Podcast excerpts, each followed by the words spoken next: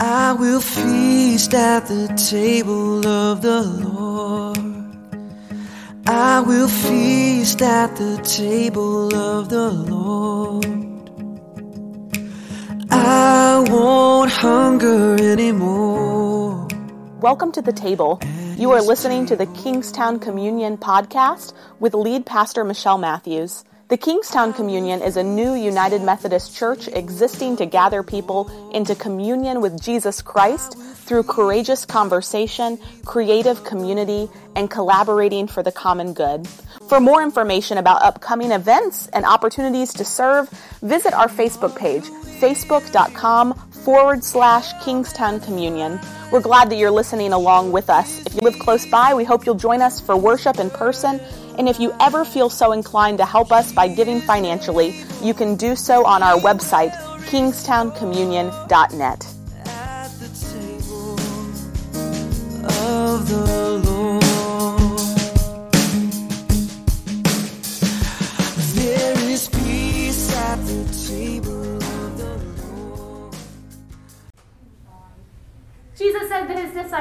Truly I tell you, if you have faith and do not doubt, not only will you do what has been done to the fig tree, but even if you say to this mountain, Be lifted up and thrown into the sea, it will be done. Whatever you ask for in prayer with faith, you will receive.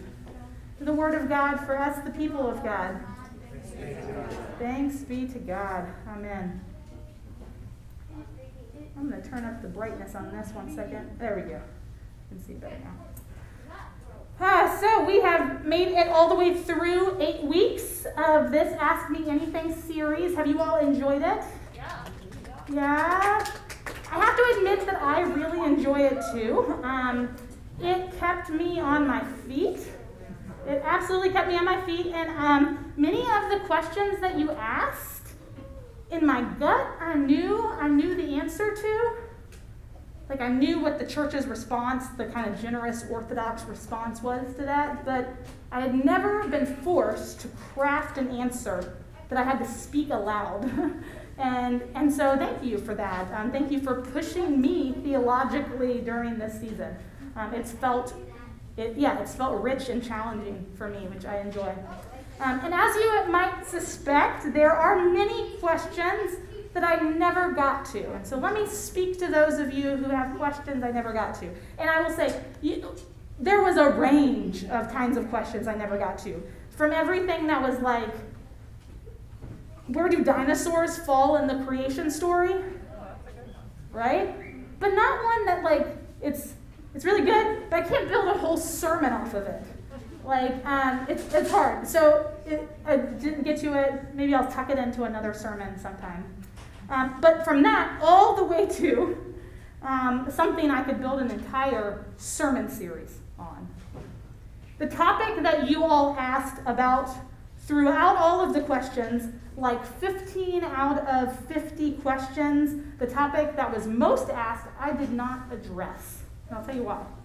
I decided not to tackle it in this series because I'm going to craft an entire sermon series right after Easter to address the main question that you all had. Over and over again, more than anything else in your questions, you all made it known that you have so many questions about what the Bible is, how it is authored, at what level it is true, what are we supposed to believe as fact, what are we supposed to believe as myth and metaphor. You all had so many questions about what the Bible actually is. And so I would love to launch into a series right now on that. I would love to, but that's not actually what the season of Lent is for. So we're going to take a break. A season of Lent is for like spiritually forming our hearts and devoting our lives to God. So we're going to do good enough, but right after Easter, we're going to come back to that main question you had. Um, and I'm toying with the idea of naming that, uh, that sermon series Wordle. Why not? Right? Why not? Um, so, uh, those of you who might might play that game, uh, if not, I'll explain it later. Sorry if that was over your head.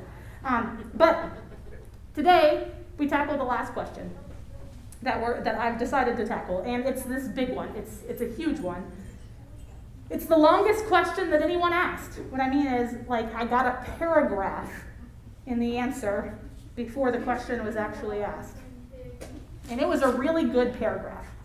A really good paragraph. Someone in our church explained that often when they see their grandmother, their grandma says something like, I'm just so happy that you're doing well.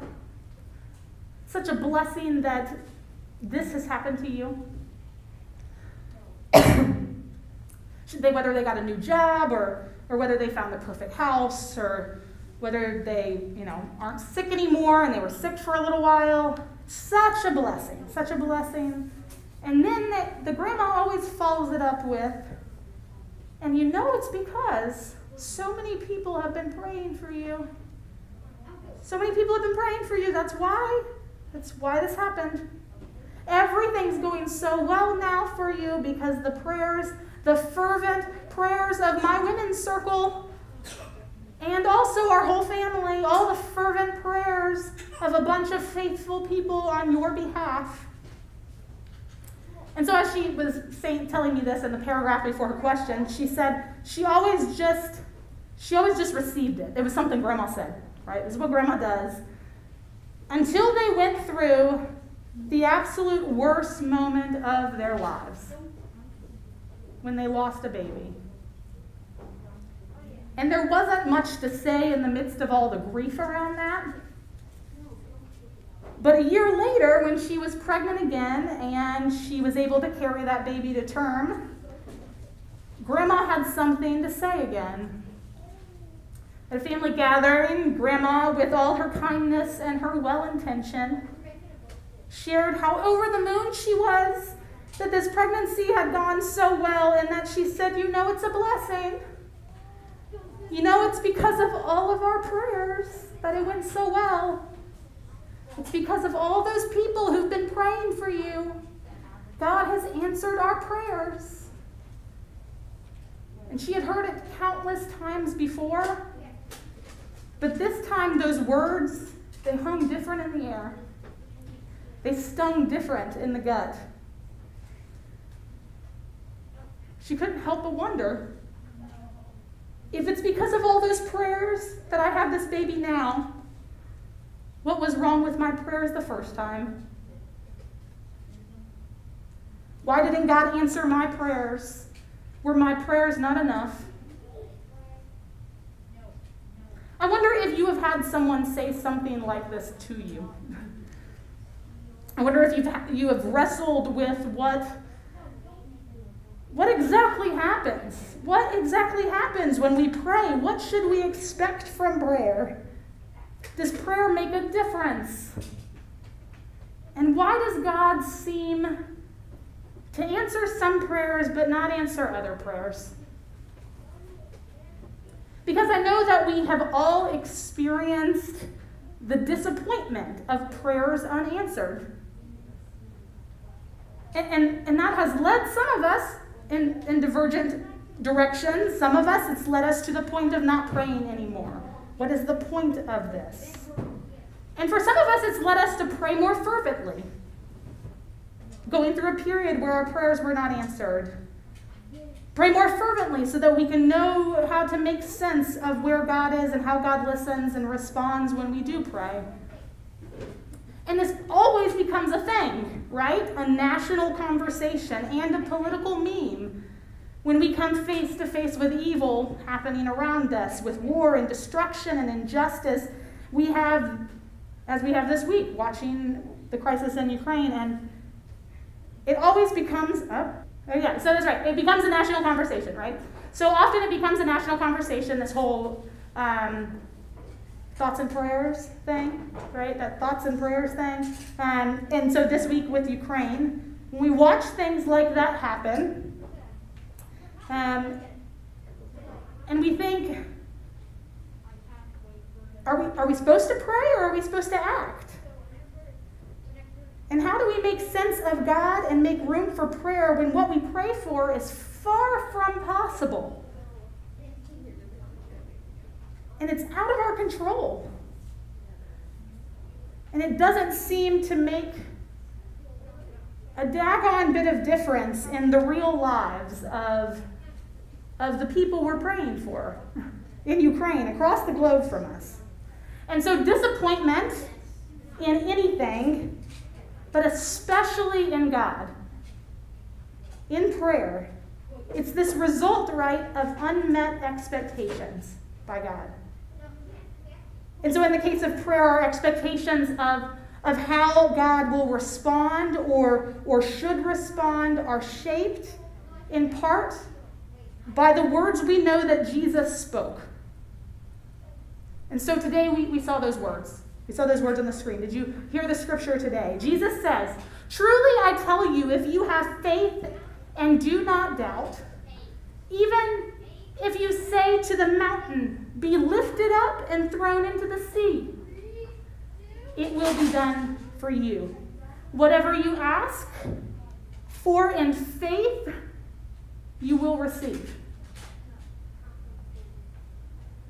No wonder we're confused.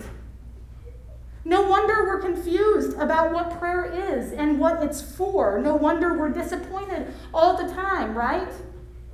No wonder our friend's first response to her, to her grandmother's assertion of the power of prayer was to ask, If whatever I ask for in prayer I will receive, then, then what about my prayers the first time I asked? Jesus seems to be promising here to do whatever we ask, provided that we have faith. And we read this and other promises like this throughout the Bible, and we cannot help but be confused when our prayers go unanswered, right? When we pray for a friend who is dying, or for safety for our children, or for a job to open up, and we're left confused when our friend dies and we go months and months unemployed, or something happens to our child. And some Christians explain the failure of these prayers by placing the blame on you. If you Google, do not Google. Lesson learned. Do not Google theological questions. this is why you have a pastor. Please do not Google them. Why are my prayers not being answered? If you went and Googled that phrase,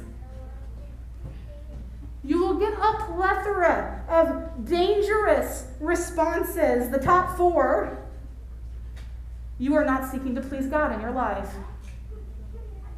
You have unconfessed sin on your soul. You pray with improper motives. You lack faith.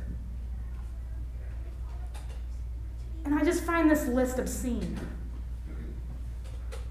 To say that God would have answered your prayers for your sick child or your dying friend if only you had more fully sought to please God or if you confess your sins. It's, it's misguided and it is cruel. But then what does Jesus mean? What is going on in this passage then?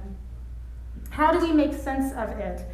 Here's the thing we know about Jesus. Here's the thing we know that when he spoke, he almost always used hyperbole. Over and over again. He would make overstatements and would exaggerate to make a point, is what Jesus did.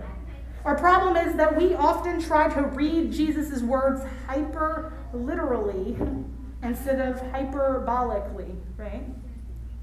In Matthew's gospel today, we read, Whatever you ask, whatever you ask for in prayer and faith, you will receive. Were these words meant to be taken literally, or are they, are they hyperbolic? in nature, inviting Jesus' followers to pray boldly and with faith. This is the same passage in which Jesus tells his followers that by faith they can move mountains. Does Jesus mean that literally? No. Jesus' hearers understood that Jesus was speaking hyperbolically when he said, Whatever you ask for in prayer with faith, you will receive. They didn't think he was suggesting that we could pray for wealth and have it, or we could pray for the Romans to leave and they would go. They didn't think that he was saying, Pray for world peace and it would instantly happen. Or that they only if they only prayed with a little bit more faith all their problems all their challenges disappointments and illness magically would disappear or be resolved. Instead like they knew jesus wasn't saying that. Instead i think they, they understood it more as jesus saying go to god with your burdens and go to god boldly with your burdens be you're it's okay to be bold with God in prayer. Trust that God hears your prayers. And in all the ways you don't fully understand, God will see you through it. And I wish he had said it this way. I wish Jesus had said a lot of things the way I wish Jesus had said them. Right? But he didn't. But the witness of Scripture also shows us plenty of examples of how a literal translation of this scripture doesn't make any sense. There are examples over and over in scripture of unfaithful people having their prayers answered over and over and over again. So, if that's what Jesus meant in this, make sense of that, Jesus. And there are examples over and over again of faithful people not having their prayers answered. The Apostle Paul describes often his own struggle with unanswered prayer. And even Jesus' prayer in Gethsemane should be the most notable unanswered prayer in all the Bible. Even Jesus himself did not have his prayers answered. So, if this is true, what then are we to make of prayer? What does it, what does it do, and how, how do we understand God's res- response to it? How do we pray now knowing that our prayers might, might not be answered and that Jesus never intended to say it that way? So often in church, like after church someday, maybe today this will happen. You're, you're having a conversation with someone, and then as you're finishing up the conversation, you're the person you're talking to asks if you'll, you'll pray for, for something that's going on in their lives. You should say a prayer for my dad. You say a prayer for my dad. He's not himself. The, the dementia is really, it's kind of kicking in. I feel like he's losing his identity inch by inch. And so then you look into your friend's eyes and and you say, I'm so sorry. This, this must be so bewildering for you. Of course, I'll pray for your dad. Of course, I'll pray. I'll pray for you too. And then you've made that promise. You've made a promise. A promise, a lot of times we don't keep, right? But if you do keep that promise, how exactly do you pray for a person in such a situation? What words can you find to wrap around that kind of long and slow burning tragedy of dementia, right? In which lives and souls unravel and there's no sign of the end of it? Or the sign of the end is just completely jarring and daunting? There are two conventional ways we normally pray. Two conventional ways to pray for your friend and for her dad. And so I'm going to call this first way. I'm going to kind of frame these in pieces of Jesus' life. Jesus, the way, using Jesus' life and what we know about Jesus' life to, to, to kind of name these various types of prayer. I'm going to call the first way that we can pray the resurrection way of prayer. Of prayer. It's, it's the call for the miracle. It's the prayer for the miracle, right? The resurrection way of prayer. You just say, God, by the power, by the power with which you raised Jesus from the dead, restore this man in mind and body and make himself again the person he was years before the dementia and bring my friend the joy of companionship and hope of a long and fruitful family life together with her dad. And there's always a big part of you that wants to pray this prayer, right? You want this prayer. You love your friend. You, you see how watching her dad disintegrate before her eyes is, is breaking her heart. You want God to show some compassion, some change, some action, and in the back of your mind, you maybe have a sense of some other Christians who seem to pray for resurrection all the time. They seem to pray for miracles all the time, and you wonder if you should have more faith and expect God to do amazing things, expect God to get, a, get rid of the dementia. But you've also seen hopes dashed by that. Alzheimer's ends only one way. And part of you can't even say the word heal because it seems like healing is not going to happen. And you know Christianity is founded on the prayer of resurrection, though. But sometimes you just find it too hard to say. So that's one way you could pray. The, the other way, another conventional kind of prayer is the prayer of incarnation. Incarnation, Jesus becoming human. The prayer of incarnation. It's it's call it's a call for the Holy Spirit to be with your friend. That's a way you could pray. To be with her, her and her father. It's a recognition that Jesus was broken, right? Broken and desolate and on the brink of death. And on that brink of death, and, and that, that he became human. Part of the deal you sign on to the day you're born is, is that humanity.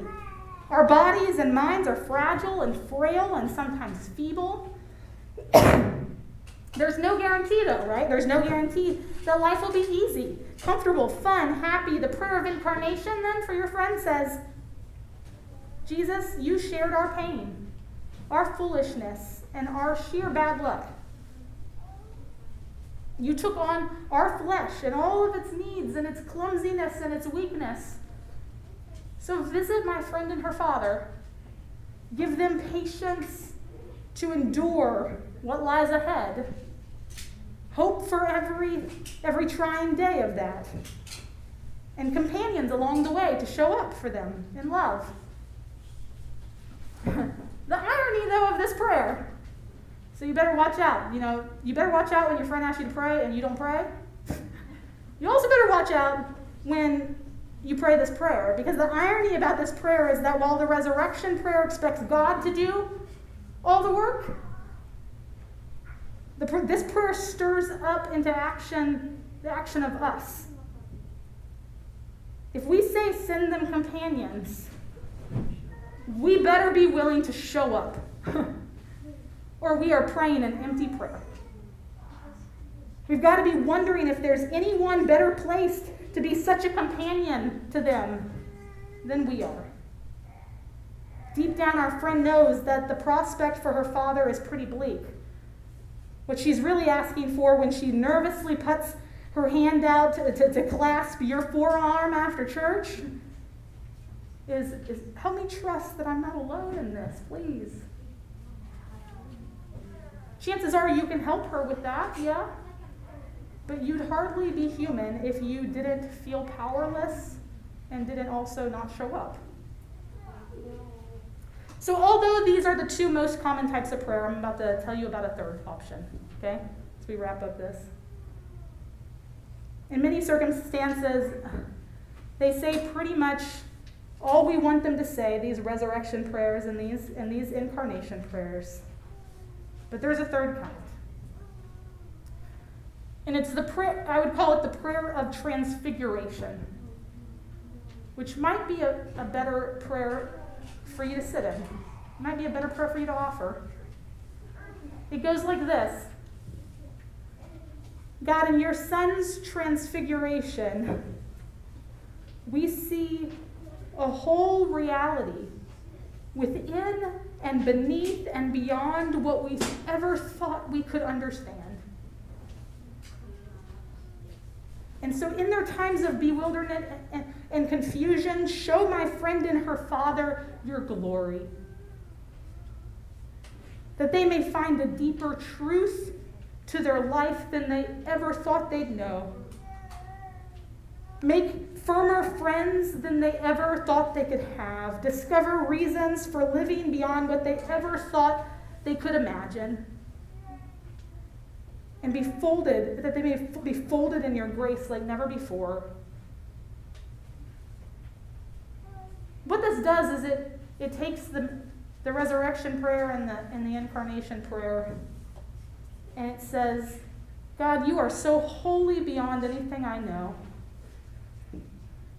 So if it's your will to heal, heal. And if it's your will for me to be with, show me your glory too. Maybe this is your, your, your real prayer for your friend. Make this trial and tragedy, this problem, this pain, a glimpse of your glory, of your mystery, a window into a whole other world. And so let's do that today for Ukraine.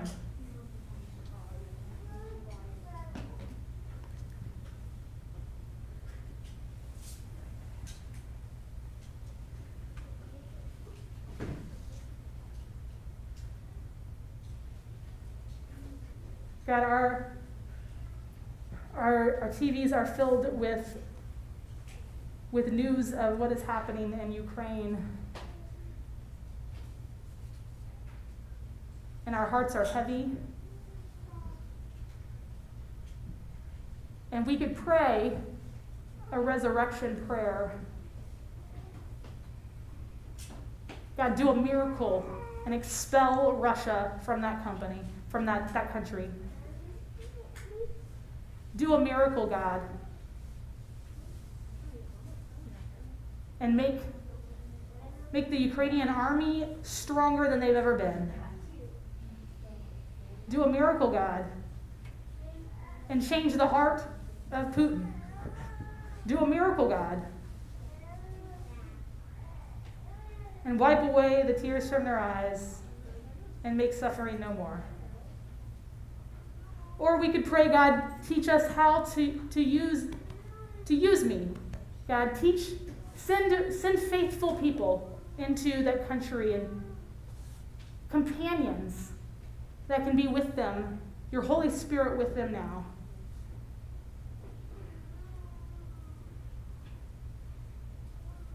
And God, we know that's a call to us to figure out what our duty is in times of suffering. Lord God, what we, what we aim to do today is to pray a prayer of transfiguration.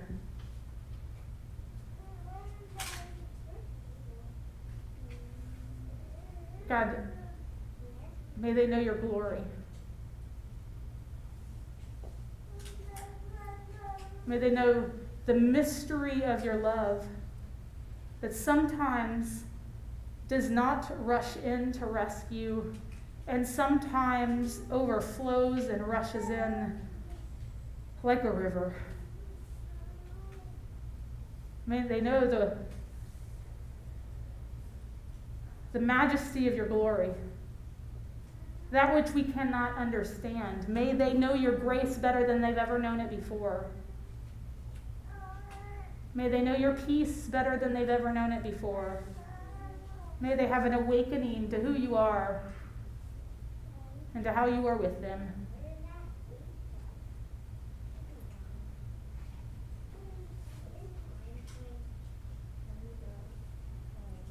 We pray that the mystery of the transfiguration would form us to be people who enter into the mystery. We pray this in your Son Jesus' name, who taught us to pray. Our Father who art in heaven, hallowed be thy name.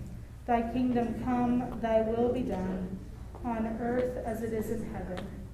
Give us this day our daily bread, and forgive us our trespasses, as we forgive those who trespass against us. And lead us not into temptation, but deliver us from evil. For thine is the kingdom and the power and the glory forever. Amen. Amen. This is the time when we give back to God at the table of the Lord. There is peace at the table of the Lord.